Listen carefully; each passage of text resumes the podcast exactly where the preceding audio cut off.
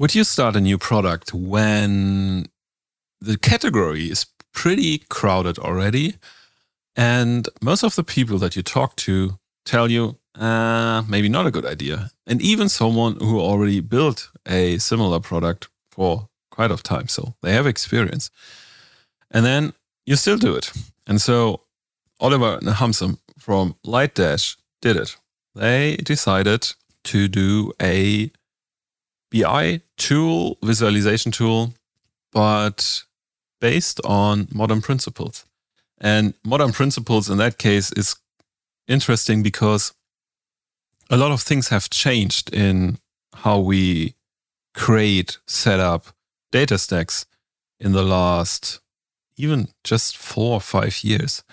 And a lot of new workflows, processes have been established. And quite a big part was DBT. That was for the first time a tool that could connect different kind of SQL models so that they know from each other and they can be dependent on each other. But additionally, gave the possibility that you can create metadata around how data in the end gets modeled and how it is available for example BI tools. And this metadata, I think, is still the most interesting part in a DBT setup. And Lightdash decided to use this metadata layer in DBT, so where you can basically describe your model, um, to give you the possibility to also define uh, your metrics and dimensions and how these different kind of let's say data tables relate to each other so where you maybe get more context for a specific thing and so they added something which we call today the metric layer and then they say okay we you can use this metric layer then in Lightdash to make the whole data more accessible for the different kind of teams in your company that want to work with the data. So marketing, product, sales, whoever. So they basically get a prepared version of metrics and dimensions for them to work with. And so they don't have to think about actually, how do I get the revenue? And where do I get the country information so I can drill it down by country?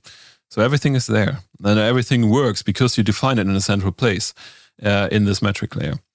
And we discuss a lot of these concepts in this episode today and also talk about origins and um, why uh, the team of Lightdash still decided to do to go this way and um, and what they want to achieve um, and what they want to enable for on the one hand engineers to provide the data in in the right shape for the business people to access and work with it.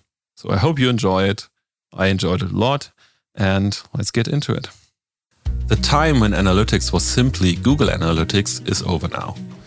Today, you can build your analytics stack out of over 50 different tools, and new ones are coming in every month. Each of them has its benefits, but also limitations.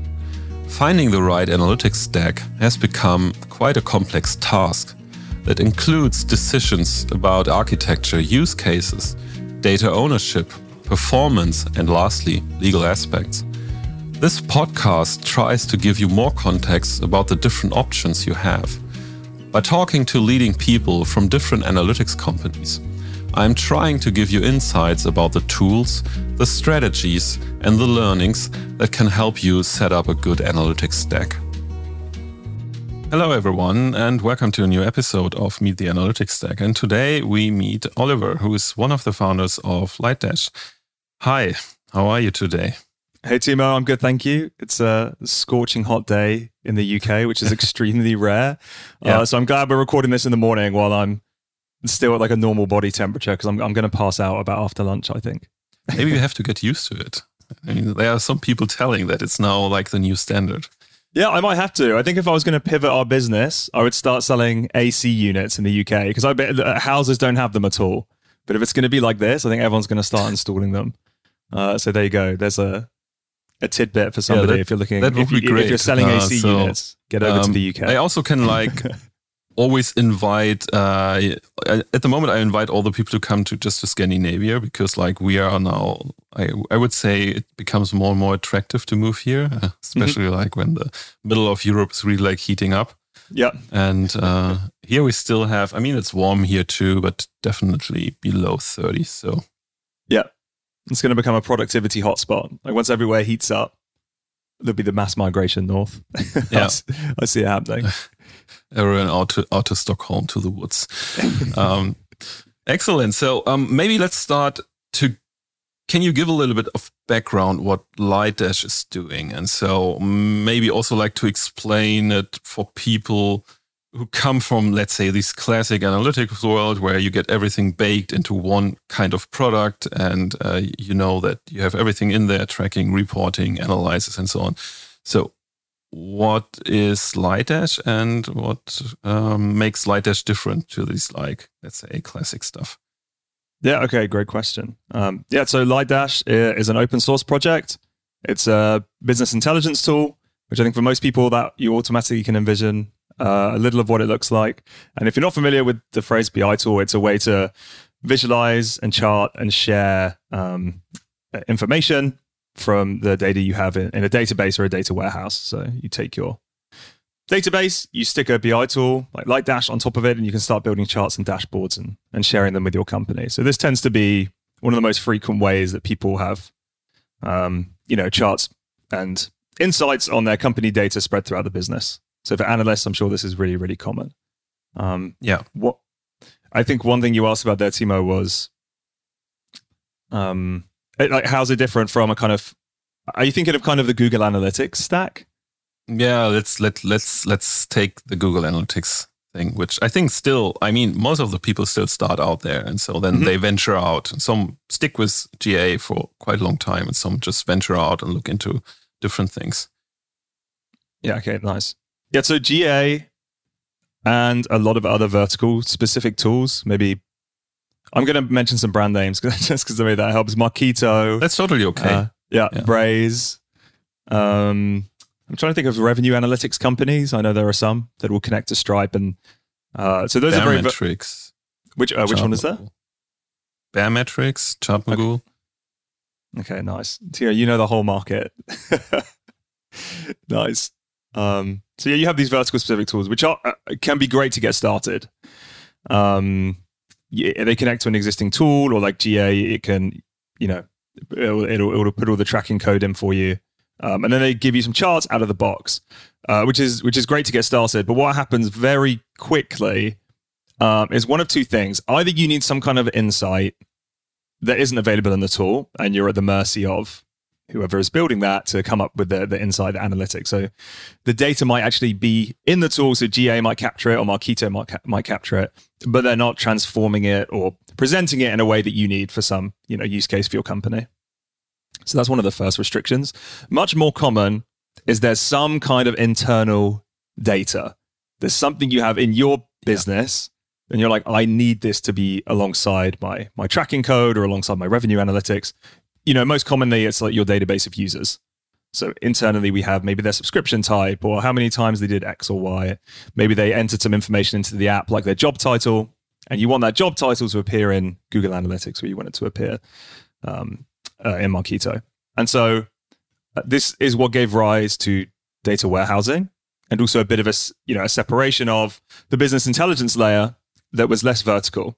So people start warehousing all of that data in one place. So you can take your GA data um, or use something like Segment or RudderStack for product analytics that goes in your warehouse, or your marketing data goes in your warehouse, and then from there you're free to transform it yourselves and mix it up with your internal data. And so Lightdash was really built for that world of the modern data stack, which is that we start with the assumption that all of your data is very efficiently getting pumped into your warehouse, which is easier than ever now, um, and that you start modeling from there. So maybe that's a, a bit on how it's different from maybe the more traditional kind of GA type analytics. No, I think this is a great explanation, and and I totally see, especially like the use case that you describe, uh, from the project that I do is like this is like often the first step is really like okay we have production uh, data in our production database but we need this too and so um, often like even also like as a as a baseline to check how the other stuff is working. So because I mean in the end, uh, so especially like when you come from the analytics world, so usually I have 80% of data because you don't get everything. And yeah. so like the, the production data, of course, is like always important to know. And so like, and I think when the developers run the six times some kind of SQL query and send a CSV via email. So someone asks, okay, maybe is there a better way to do it? And so it's a good starting point. Yeah. Yeah, I agree. Um, so what I would be really interested is like, I mean, at the moment, like I would say like we, we see data products popping up maybe every week. Uh, I don't know. Slow down a little bit, but still, yeah, it's cooled, cooled off I a mean, bit. Still yeah. see new stuff. Yeah. And uh, so it's quite interesting that that you decided to go into the BI uh, layer because like a lot of stuff now at the moment happening on in other parts. So I would say like you have a data lineage observation catalog thing every. Mm-hmm. This might be really like every week coming up. And so, but interestingly, like I mean, yes, there is there are some things on the on the BI layer. I mean, but not so many. So it's it's. I was always curious, like why you you uh, picked basically this kind of category and what was like the, the, the first motivation that you said okay i need something different and so this is the reason why uh, you started uh, building this product yeah that's a, a really good question and you know uh, what's quite funny is before we there was quite a high barrier to start building a bi tool i could get a bit into the origin yes. story uh, so I, I can't even remember the exact moment where we decided to do it, but the advice that we had was like, please do not do that. Like, don't bring another BI tool to a market. We even spoke to a founder of an unnamed, uh, very successful BI tool. And they were like, I would not do this again. They're like, please, like it's been like seven years of misery. Uh, don't do it. Um, and so, yeah, so it, it, there was a lot was telling us maybe that's not a great idea. But for the very reason that you gave, there's a lot of innovation throughout the stack. So we spoke a bit about the modern data stack and data warehousing um, and data lakes happened where there was kind of fewer data silos, which is a really good um, motivation for then this data mod these data modeling roles and the simplification of the stack where people started just using SQL rather than streaming pipelines and things, um, you know, that were much more difficult to manage. Yep. Um, so that happens. We had the better transformation layers like DBT, and then we also have catal- this cataloging and all sorts of uh, observability, tons of interesting stuff happening in the space. And what we saw was that the BI tools, and if you look at when these most of the, them were started, you know, we're a real baby. We've been around for just about a year. So I think a couple of months ago, GitHub gave us a notification that it was like a year since the first commit. Um, and so yeah, we're we're we're definitely still an infant in the cradle compared to these others. And it, we just felt on the product roadmaps, there was really no interest in integrating with this new data stack. So with the new tools that are appearing. So there was a lot of innovation around the BI space. And I think what we saw was that there was a lot of metadata being produced and a lot of value being captured in these new parts of the data stack around transformations and observability that wasn't getting pulled into the BI layer. And that's this pretty much where the rubber hits the road. You know, I mean, dashboards, it can be fun to hate on dashboarding and, and, you know, and, and charts and things like that. But ultimately, most companies would like one place that people go to for data, for anything, you know, quotes, the data. They just are like, I need something from the data. I want to go to the place for the data. and that tends to be the BI tool. And so we were, we were data consulting, Hamzah and I. Um, and we found that that was just a really good point to put things like freshness tests, so observability related stuff. And there was so much information in the transformation layer that wasn't getting pulled through, like lineage. And and so that was the origin of of Lightdash is that we wanted to make a BI tool that integrated much more deeply with with the rest of the stack. And we started with DBT. So um, Lightdash mm-hmm. um, is built on top of a DBT project. Maybe we can go more into that in, in detail. Yeah. Yeah, um, maybe let's already start that because I think like there are two aspects that I mean you already described what makes Lightdash different, and I really like the origin story because I think it really makes sense. And you always see this like you always have this wave, so a lot of stuff happening in between, and then people start to revisit, um, let's say, categories where everyone thought, okay, this is already done.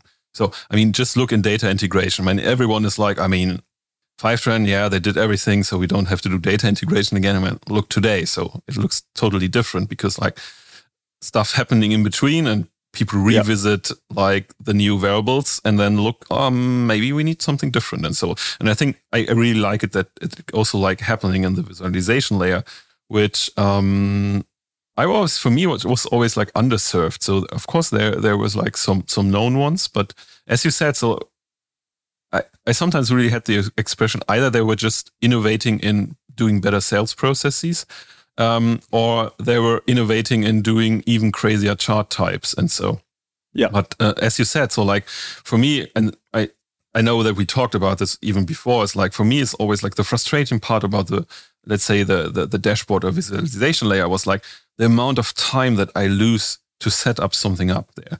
And so for me, it's like so I get a lot of automation stuff now down on, on like on other operational layers. And then when I have to create the dashboard, I still have to click everything together. Right. And, yeah. Uh, I, yeah, it usually really gets my mood down. And so this yeah. is like, so, so, coming back to this. So uh, when, when I discovered Lightdash for the first time, there were two aspects that really stand out for me. And I would really like to talk a lot more about them because I think this is really what makes the experience unique. And one is like the deep DBT integration. So um, everyone who already invested into setting up something with mm-hmm. DBT and what kind of degree. And the second thing, really like that you um, basically bring a layer where I can define um, the metrics and dimension that I want to use in a central place. Mm-hmm. And so, um, what people today call metrics layer or um, semantic layer or whatever. And so, yeah. maybe can you describe um, how people can do this uh, with Lightdash and so how it plays together with DBT? Yeah, okay, yeah, sure. Maybe we can talk a bit on the semantic layer and why that's useful and then how we kind of leverage DBT yeah, for that. sure. Let's start there. Okay, yeah, let's do that. Um, so the semantic layer is, and the metrics layer, I'll use the two completely interchangeably, uh, and which is which is not useful at all. But the the the semantic layer is I'm, let me think of what the opposite of the semantic layer is. So we, you create your tables, and maybe that's the raw data that you're dumping in a data warehouse. So I'm going to assume at this point that the and these are our target users, are people that have one data warehouse where they're putting all of their data in. It usually ends up in there in a raw format, which is generally not that useful. Somebody will go in and clean it up, and they'll make it sort of analysis ready, which means tidying things up, normalizing names, maybe joining some data together, and you know, doing some transformations. Um, and you can give that to your end users, which is quite common. So a lot of most BI tools, the starting point is t- tell me the credentials for your database. It then scans the tables, and then it's like, great, everyone in your organization can access all the tables in your database. Like you're you're good to go. and yeah, in general, that just scales terribly because the, most people's jobs isn't to understand uh, the tables. Uh, the table format is is actually excellent uh, a great way to consume data, a great way to manipulate data in spreadsheets and in Excel and things like that. Um, but you don't get a lot of information by seeing columns, even with descriptions. Like what what mixes together? What can I join together if I understand what joining is? Um, what can I group by? What filters are valid for you know this kind of thing? So if you just think about something like revenue, um, what are the ways we can slice revenue that actually makes sense? How do I make sure I'm not double counting invoices and things like that? and none of that information is in a table per se, and you can keep aggregating them if you want. So you know you could aggregate a final report, um, but you lose flexibility because like, you you create the report once, and if it needs a tiny tweak, then someone's like, oh, you need yep. to regenerate that that final table.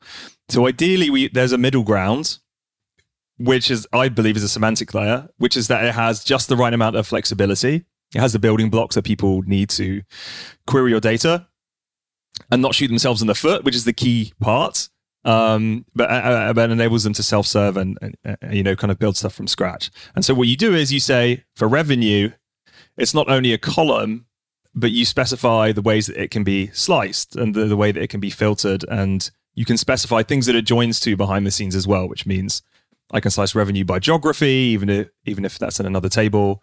I can filter it to certain segments of my users um, without actually having to know how users join to invoices, join to transactions, and, and all of that. So it's just about baking in, and it's basically SQL templating. So for technical folks listening, um, it writes SQL queries for you. Um, and the idea is that like instead of having to teach people around your organization to generate SQL. Um, oh, sorry, to write SQL for themselves. Um, it basically pattern matches. Uh, I'm trying to work on a useful visualization for this. I'm working all the time on how to best describe the the semantic layer. But I think for most, if there are analysts listening and you're writing SQL every day, if you know if you take your maybe 10 of your SQL transformations or SQL scripts and look at them, you'll see they follow, you know, a really clear pattern. And so that when you see patterns like that, um, that's where the software engineers start thinking, hmm, maybe we can start auto generating this in some kind of way. And then the question is always whether the abstraction is actually useful. So is the semantic layer useful? And I, I think, you know, we, we didn't invent semantic layers. It's a very old concept that goes back to the idea of OLAP cubes. Um, if people used to work with yeah. kind of business objects and things like that, um, and it, it, it's really, really lasted, and it's it's gone in and out of favor and gone by different names, as we're now finding with metrics layer and semantic layer. Um, but yeah, it turns out to be an abstraction that is very, very useful. It not only creates like really nice user experiences, uh, which is basically what Lightdash is all about. So it's about taking the semantic layer and creating a great UX for people that um, you know aren't really data savvy. Um, but uh, it also gives you reliable results. It helps you govern your data, um, and it helps keep keep people productive. So that's what the semantic layer is all about, and a little bit about how it's kind of pieced together. Yeah, yeah. Um, I think like like for me, like the important part is also like uh, you, you described this uh, this uh, how this this process really nicely. So how people really start out. So like saying, okay, just we we hear here's our they often even do it on a production database, which I just want to say okay, yeah. not a good idea. At least use a read yeah. replica. So, yeah. So, um, not that someone like in high traffic runs some weird queries and slows everything down.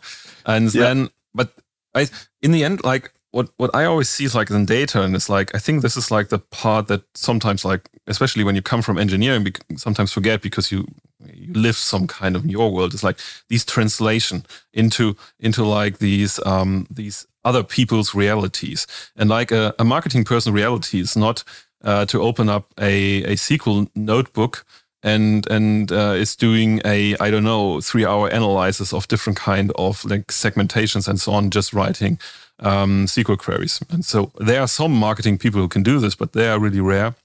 Mm-hmm. And the other marketing person's job is basically like to, I don't know, create a really great campaign that combines different kind of messaging and branding and so on. So this is their daily job, not the other part. And these, like, creating this bridge and make it a lot easier is, um, I think, still not really well served um, in the data part. And this is what I, for example, like about the the metrics layer is like that at least like this is like a first step to translate things into the into the realities of other people and uh, and without even like changing table design and so i mean this would be the other solution that you just change table design which mm-hmm. yeah i mean that doesn't even work either. So i tried this before.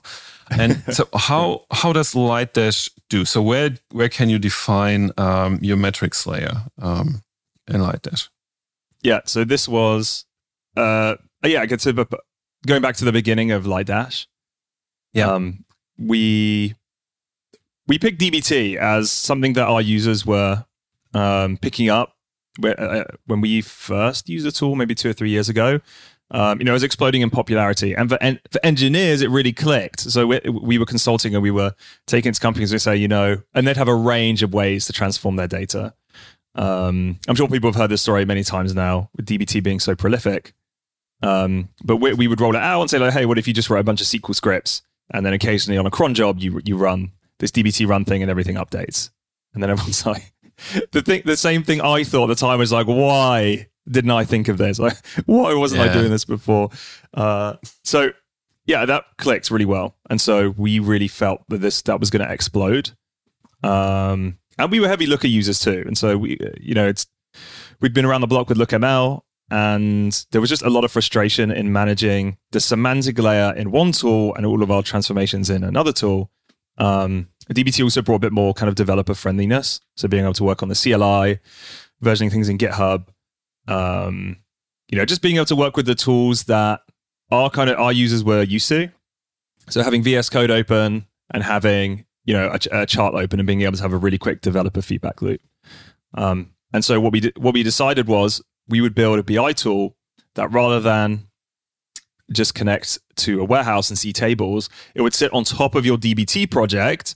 And from there, it gets a lot more metadata about um, where those tables came from, uh, when they were last updated. Um, and it also just integrates really seamlessly into the developer experience and reduces the number of tools.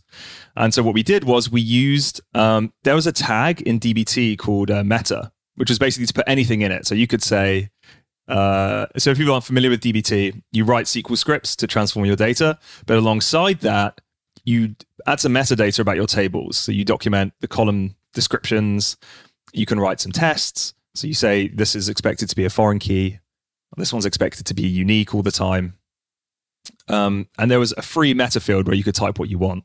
So what we tried doing, this was before we actually built Lightdash, is we moved the lookml that we were writing into that meta tag essentially, and we wrote a script, um, a package called dbt to looker um, that would transpile, it would basically translate um, all the looker stuff from DBT, and it really reduced all the tooling. And, and enabled us to build build some cool magic where if you know you deleted a column in your DBT script, it would automatically be deleted from everything upstream and Looker and things like that.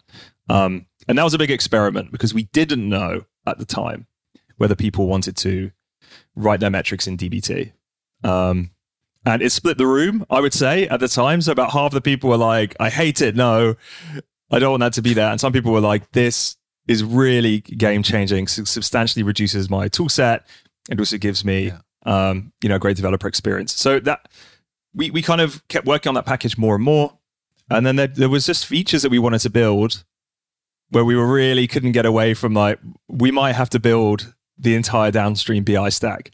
Um, you know, where the rubber hits the road for data consumers to make this workflow really, really tight for DBT users. And so, yeah, so the, the way it works is if you already have a DBT project, um, you spin up Lightdash, you point it at the project, and immediately you'll see all of your DBT models um, with a, a couple of example metrics. So, for example, just counting the number of rows, which for a you know a table of orders is your order count, and you get a this Explore interface, which is low code and very intuitive um, for less technical users, and they can just go in and start splitting down that DBT model, cut it all sorts of different ways, and filter it. It gets much more exciting when you start adding some of your own metrics and start adding some semantic layer definitions, and that all happens in DBT. And um, and so I think that's that's also like um, how to say i think it splits up at the moment. So i definitely in the camp that that i like uh, that i can do it there because i don't want to have 20 tools to do different kind of things somewhere. And so like and the great thing is like i mean i don't really know how much dbt understood the important or understands the importance of this meta layer yet. So i think they start a little bit but still like for me of course, like SQL orchestration solved a lot, uh, like to do these dynamic relationships, and so it's still like it's it's great because I think I think this was like that triggered everyone. First time you saw it was like, oh yeah, actually I can get away from these crappy Airflow stuff that was never really working well. Yeah, and um, but what I see today is really like um, this meta layer is so amazing because like in the end i mean it's it's it's it's an open config file and so and it's nice that it's kind of open. And I see even more um, other tools going the same direction. So, um, for example, I talk with an observability, uh, moni- it's more monitoring, monitoring tool um, who's doing the same stuff. So you can basically define uh, monitoring tasks and so on, just in in the same thing. And so, and you build the logic there, and you can reuse it um, like in in other places. And so how if if I would now say, okay, I have I have let's say I have a let's say mid-sized DBT project, and I want definitely want to to get um, my metrics and dimension defined so it's easier for people to really analyze to really see. So, for example. Uh, I'm a company, so for us, um, revenue is not just the sum of all um, let's say order totals so but we we have some logic because we deduct some kind of let's say i don't know shipping from that because this is how someone decided in the company to do it. And so how do I how do I approach this? So um, what kind of things do I have to do then, um, let's say in the in the model config to to achieve that? Okay, yeah, good question. And also that's probably one of um, 27 definitions of revenue right at, the, at some point. So someone's Yes. going to sit down and Yeah, be like, let's agree on one. Um, and the next best step after that is to encode it somewhere. And that's what the semantic layer is, Yes. you know, is all about. Let's get that written down uh, as code, which is a great way to agree on business logic is to write it down. Um, and so, yeah, so the steps would be um, for you, if you were defining revenue, you, you, you would uh, open Lightdash and you automatically see the diff- the dimensions, which are the ways that you can slice the metrics. But what you need to do is define the revenue metric, which could be defined, like you said, across a number of tables, because maybe it uses Yeah. information from a shipping table and things like that. So um, you declare how um, those revenue tables are joined together. Um, which is pretty simple. You just kind of specify the keys that they they join on, and if it's one to one or one to many, um, and then you might need to apply some filters. So it's quite common for a revenue metric that maybe there are just certain types of transactions you don't want to count towards the revenue. So you would apply these filters. And again, those filters will never be seen by the consumers of that revenue metric. You know, Uh, as far as they know, it's called top line revenue or something. Like Yeah. they, they don't need to know all of that stuff underneath. And then you would probably make it a sum, um, like a sum type metric. And then what happens is when people use the UI, they'll click that same metric, but they might combine it with other dimensions. So let's see revenue by geography, or let's see revenue over per week, or let's see a period over period analysis. And it, every time it's got that little snippet of SQL that defines the business logic for the revenue. And it's going to generate queries in all sorts of different shapes and sizes and insert that um, like that that repetitive definition everywhere. So it's exactly the same. Um, and no matter kind of what shape you want the end data in, you get that uh, you get the correct numbers, which which is really what the semantic layer is about. From for for governance, it's it's like how can you make the data consumers win, which ultimately is what the data teams are trying to do. Um, unless you're serving an internal product use case. But the, you're trying to get everyone around the company to self-serve effectively, and you're also trying to give yourself leverage. Right? You're trying like what is the most amount of people I can serve with a data team of the size that I have, especially if my budget is constrained. And so we think about that all the time with Lightdash in terms of like the product features we build, but also about the semantic layer generally.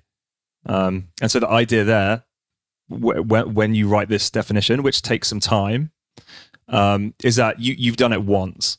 And you really give yourself leverage because like once you've had those tough meetings on deciding what revenue is and there was probably some fist fights you know and uh, but eventually somehow the execs plus the data team plus the product teams managed to settle on a revenue figure. You've done the hard work. You you, you encode it once and then people can start requesting it um, in the, the ways that they need the finance need the revenue for different reasons than product and then growth analytics and they get to slice and dice it their own way. You don't have to create a report for each one of those teams. Um, oh yeah, I hope I, I, hope that was clear. This we should definitely Yeah. do, Timo. Uh, we can do a coding demo. Like let's build a semantic layer from scratch. Um, Yes, I, I, we do that. I think that'd be good fun. Also, I, you put it quite well when you first used um, Lightdash. I remember we got on a call after you tried it, and you'd used Looker previously, but maybe a few years ago, or you, you'd used another semantic layer a few years ago. And it, I think the phrase you said is like, "I feel like I'm back at home." You know, like I've Yes. got my, I've got my semantic layer back. Do you remember the feeling? I, what was different than what you were doing before?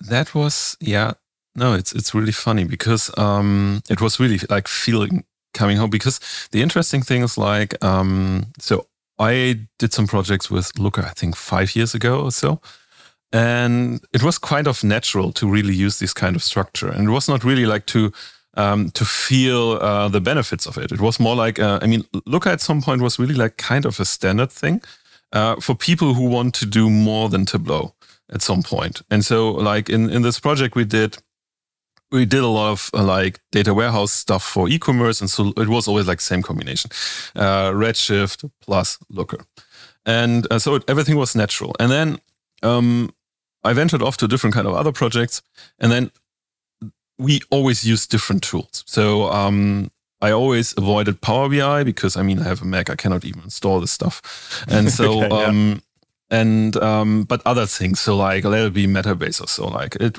it was okay because um, it it allowed me to do to write some SQL and so. But for me, it always, I I, I f- looking back, I think I was always avoiding to work in these kind of tools. I was always trying to hand it off to other people to do yeah. the last, let's say, the last part of all the things. So I prepared everything beforehand. So prepared the last reporting table, then to other people that, hey, now you can build all your stuff on top.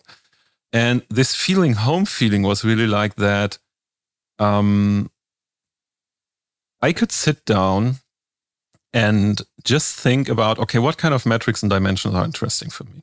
So I didn't even have hmm. to think about the kind of report that I want to do about that. So I, I basically split the decision up. So I, I said, okay, um, so for example, um, analyzing my content, so which I, at the moment I'm doing. So it's like, okay, what kind of metrics at the moment are important for me, uh, which basically give me a signal of, of of reaching things. So for me, it's like it's even like a simple one. I want to see if I really stick to my creating goals.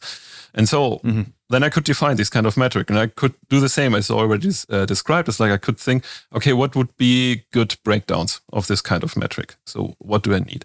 And then I just wrote it down in, uh, in my D, uh, DBT configuration. And mm-hmm. then I went over and to do some some charts to look like okay if i need a daily check-in dashboard uh, how could it look like and then it was so i mean this was i think this was in this home feeling it's like yeah, I just have the set that I just defined before and I just put it together in different kind of combinations and done.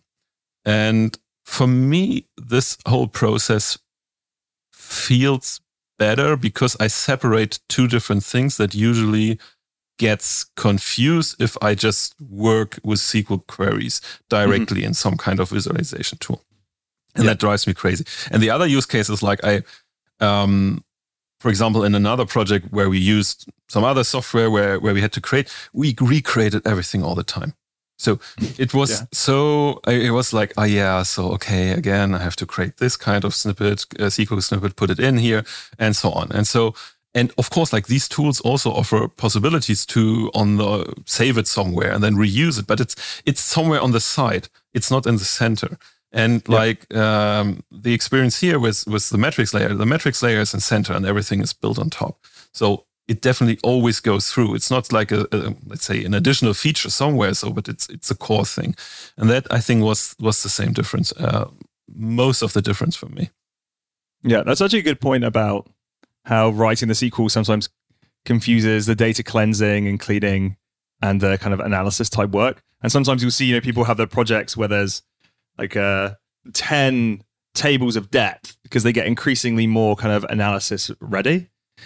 Um, but what I think what's nice about the BI layer is you start to draw a really hard line, and you're like, that's there's a side that's for the analysts that, that, that they need to worry about, and that's why the data team's job is so hard because they basically have to hold business context plus technical skills yeah. plus maybe the limitations of the engineering organization. And I know one thing that's important to you Timo is like increasingly they need to understand about like web tracking, like uh, networking, cookies, and uh, there's just so much to to think about. So they've got enough on their plate, but it's about creating a really good handoff point for the rest of the organization um, that hopefully once you've set up needs needs less maintenance.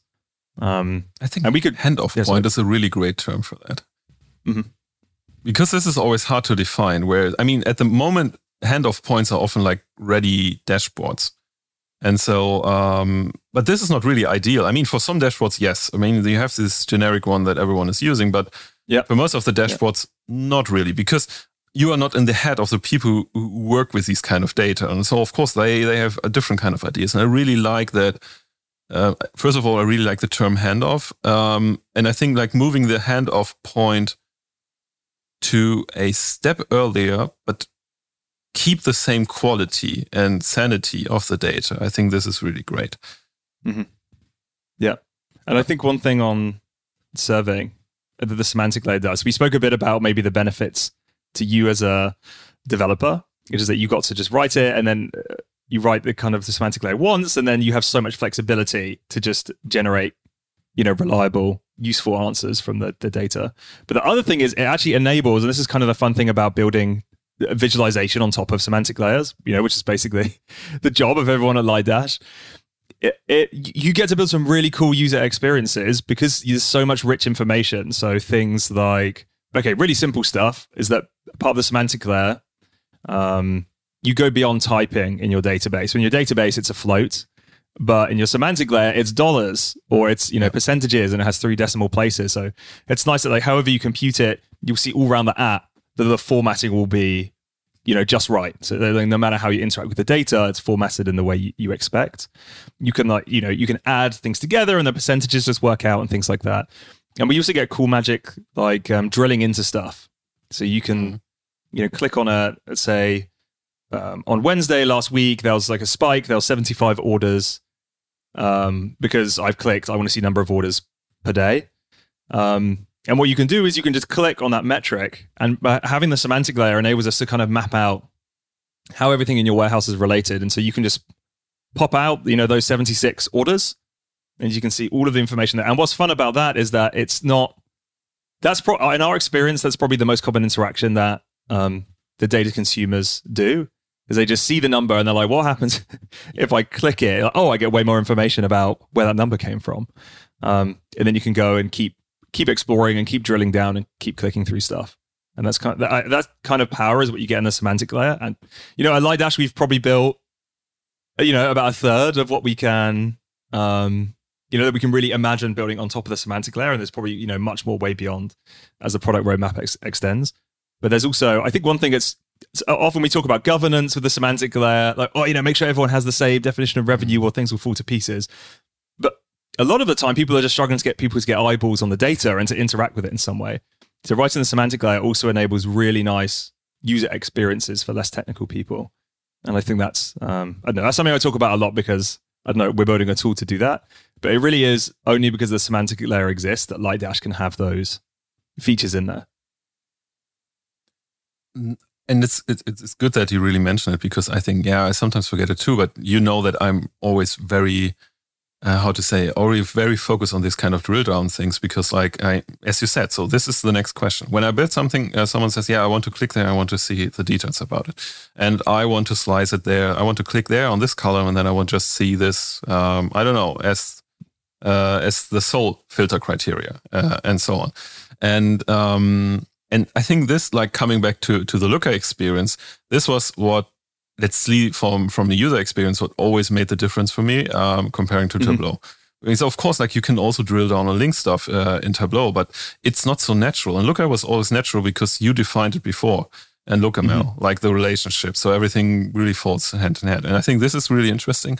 Maybe even interesting in the in the future when I don't want to open up the bucket of data products today because I think then we have to put in another hour to discuss yeah, okay. this. But if we imagine a world, let's say beyond just dashboards or some just reports, but maybe like, I don't know, really like operational applications that are fed by data and that using data, but other things as well. So to have a relationship between kind of data, I mean, in the end, is it's super important to even like build these kind of applications because, um, yeah, disconnected stuff makes it super hard. Then you have to create the, let's say, the connection logic in the application, and then when the connection logic changes underneath. And so then it doesn't really, yeah, represents anymore. And so you build a lot of, I don't know, weird stuff, I assume. Yeah. Yeah, I think um, there's a um, lot further that these metrics can go. Uh, yeah. You know, beyond with what we're doing today. I think that's what's kind of exciting. And you mentioned all these new product categories spinning up, and you could imagine them starting to ingest metrics from, you know, from the semantic layer. And I think that's sometimes why there and there is a bit of investment to to to to write the semantic layer. Um, not huge, and the payoff, you know, is big. And I think that the the return on having that semantic layer and maintaining it is is going to grow over time as the kind of ecosystem grows too. I think it can also go the other way around. So they can, for example, play stuff back to the semantic layer as well. So mm-hmm. let's assume you can see how much query costs one metric is generating. I mean, I don't know if it's super helpful, but sometimes it is because like it gives you something like an understanding for a business is like, okay, the the way how we define revenue at the moment costs our data team I don't know costs us so much query time and the data team so yeah. much headaches because uh, the complexity is really quite high. I mean, this is like this. I sometimes have these kind of discussions. They're super hard to do because there's like, I mean, you're engineers, so you can figure it out. So yes, of course we can, but I mean, it, it has an effect. It creates depth. Uh, it creates mm-hmm. problem in the future, and it's super hard to argue about that. And so to having more, let's say, connections and show people connections, how, how difficult it might be, can really help sometimes to maybe argue for a different kind of way to approach things. Yeah, definitely tying the lineage back from the metrics through to almost Yeah. computational work. So how, how's that happening? And, and also if jobs fails, you know, so you ran the query, but it's running Yes. on data that we expected to be up to date. Uh, you know, it was was meant to be updated this morning, but it wasn't. You know, it could be another piece of technical information that you can pump to the metric, and you can put a flag on it and say, "Hey, this metric is it's not working. It's not up to date." You can query it, yes, but like the numbers you get are probably wrong. Yeah. It, which is uh, yeah. Sorry, go on. You al- you already said so like i mean of course product roadmap i mean um so for let's say what are currently like um the, the the focus area where you want to see like where where Lightdash is moving in let's say the next 6 to 12 months so what are really like the things that you are focusing on to to enable users and so what is the goal behind that Yeah. Um. So I don't know. We we we ship pretty fast, so I'm going to cut the horizon down to so like over the next three months. Yeah. Um. There's going to be a lot more improvements to uh, drill down and those kind of interactions that people take through the UI, creating charts and um, just adding a lot more out of the box stuff, which is really our, one of our key design principles. Uh, it's, a, it's kind of a sensible default, but quite deep configuration. And so we're adding more sensible defaults around interactivity. So if you build a dashboard, by default, people are able to drill down and click and combine different elements of all the charts. And, and that's exciting and also just kind of challenging. It's part of the data role again, where we're juggling the engineering effort of building a full stack JavaScript product with really deep knowledge of like chart configurations and how be, people build charts and some just fr- surprisingly frustrating things like uh, labels overlapping and charts. You know, this, this is so hard to avoid. It's like you can build any chart you want, and we promise the labels will never overlap. It's extremely difficult. Uh, i hate the front end for these kind of reasons yeah, because as Yeah. you said it's so frustrating yeah but it's it's it's great that you put in the work work there so i mean in the end it's i mean this is what this is what makes it really acceptable for a huge broad of uh, audience to work with these kind of things it, yeah, I, I agree. And our front end team, uh, it really astounds me actually because my background in data and maybe some back end engineering, everything's very functional. You know, like stuff comes in, gets changed, and then it goes out. Uh, But these front end engineers are always thinking about state. You know, like when you when you have the the app open in front of you, y- you want all of this magic. Like, well, I've just updated uh, a post in you know this part of the app, but I should see it update in the sidebar in my list, and that they're probably all making hundred API calls behind the scenes when you click one button, and yeah, it's a it's a whole new world, and uh, yeah, it always impresses me. um, but yeah, so so that's probably the focus for the next three months on on data activity, Mhm. and in six to twelve, you'll probably see more hardening around some of the governance and enterprise features in the front end, so restricting oh, the sales team can see the sales dashboards. Yeah. Um, uh, some performance improvements, so preventing people from querying more than a year ago, for example, is common to optimize, you know, uh, query costs to make sure people don't accidentally scan terabytes of data, um, and and and th- and those those kind of performance tweaks. So the, uh, Lightdash is open source. People self-host it. We probably have about seventy percent of the user base self-host, and the rest of the people use our uh, hosted offering if they don't want to wrestle with Docker all day and if they want to get managed updates the day they're released.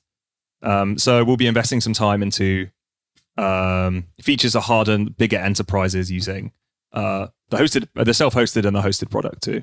Um, and so we just shipped, uh, for example, some single sign-on Okta and SAML type things. So you'll see Yeah. more of those uh, kind of features. But right now we're very laser focused on um, exactly uh, how, uh, how we can kind of maximize interaction with with the dashboards and, and charts that you build.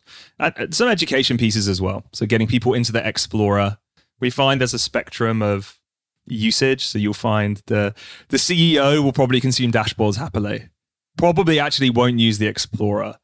Um, To go click around stuff, depending actually, it does depend on the company and and and kind of how data savvy they are as a whole. Um, but we're trying to get people further down and building more of their own stuff. Um, and so there, there'll be some more features, uh, some more shortcuts appearing around the app that just enable you to jump just to the right piece of data at the right time. Yeah. Um, That's and great. then, yeah, nice. And then just keep doubling down on our developer workflow. we did we didn't get too much into that, but um, um maybe we can talk about this a different time. But the yeah. No, we, we should definitely do the the we are building a semantic layer session. Uh, I think this is really something that uh, also like for other people to really see okay this is this is what you can do there. And maybe so first of all i'm, I'm really looking forward to the drill down. So um i already expressed my my very very big interest. So i'm really happy to see that. And uh, because like it, it, changed a lot of things for let's say the end users and the kind of things. I mean uh, it I don't analyze so much. So for me, like my life doesn't uh, change so much, but I know for a lot of people that work on the thing that I create, uh, for them, mm-hmm. it makes it really powerful um, because now it, a chart becomes an application, and so and this uh, this is really cool. And um, maybe like uh, as a kind of ending note, so what I can definitely recommend everyone who's like already have some kind of uh, DBT setup already. Um, definitely uh, try out Lightdash. I, so you even have something I know in the in the CLI. I think I don't know if it's already uh, released yet. So, but you showed me already that uh, even you have a way that uh, you can use um, Lightdash CLI, and this Lightdash CLI can basically um, generate your um, model definitions if you don't have it yet. I think this was something that you yep. showed me. Yeah, that's right. It's out, so it keeps your uh, DBT project up to date. It writes your model de- definitions for you and even suggest a few metrics now as well if if, if you want that. Um, and it's yeah, it's, it's a super quick start. So I mean, it also gives you then the possibility to just start to document things. I mean, uh, then you have a description thing, and you can document. And the nice thing is like the document comes up uh, to Lightdash as well. So like uh, you see the stuff that you just define, and then um, yeah. So um, it's it's really easy to start out. A lot easier than with the other tools where you have to create a lot of custom thing yourself. So uh, just to enable metrics layer um, is something that, yeah, I mean, especially like for ones who are in this situation that you just described. I mean, they have some production database, maybe they have a simple DBT model on top, and then adding this uh, to to the stack is, I guess, the easiest way to start out and to visualize like the core things. So. Thank That's you so it, much yeah. for your time.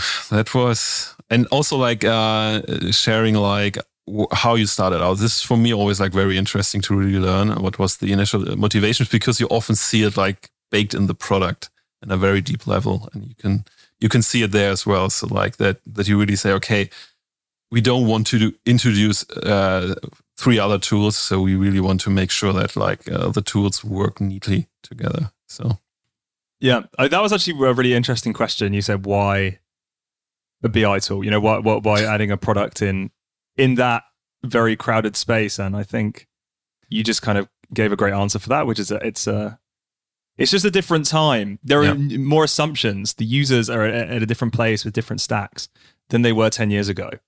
And that's just kind of enabled us to take some shortcuts, uh, uh, to, to, skip features that like old products had in. Um, it's yeah, it's kind of there are new roles. Data people have changed. They're more technical. Um, they're, they're more technically true. savvy. Yeah, and I think a tool that reflects that just helps them be way more productive. Yeah, I think this is a good closing note. Uh, okay, that's good. Thank you for your time. Thanks, Timo. I really enjoyed it. Yeah. Thank you for listening to this episode. I hope you found some stuff that was interesting, maybe even new, maybe triggers some further thoughts um, in your head so that maybe gives you a new perspective on a specific topic. At least this is what I'm always loving about podcasts. So it triggers my brain to do crazy new things. And um, I hope you found something interesting um, in this episode as well. So one important thing if you have any kind of questions about the tools we are discussing in this podcast, any kind of questions about tracking setups in general, how you should approach a specific kind of problems, or even if you say, I don't have really an idea what kind of tracking setups make sense for my business for the current situation that it's in. Um, just reach out to me. And so this is pretty easy. So on the one hand, you can all go over to LinkedIn and you can type in my name. You can find me and you can just write me a message. That's one way. And the other way is like you can also go on our website, deepskydata.com, and there is um, a, a, button um, that you can set up a call. So you can click it, you can schedule 30 minutes with me, and these 30 minutes are always free. So um, no obligations. It's just like it's it's it's not a sales call. So it's really like you can put in your question, you can put in your problems where you're basically stuck. So I can pre present you maybe one or two ideas how I would approach these kind of topics, and that's it. So I'm, I mostly want really want to help here uh, to to basically unblock you and give you some new ideas. So uh, if that's something for you, don't hesitate. Just reach out. Um, this will be super fun to do. Um, and I see you in the next episode.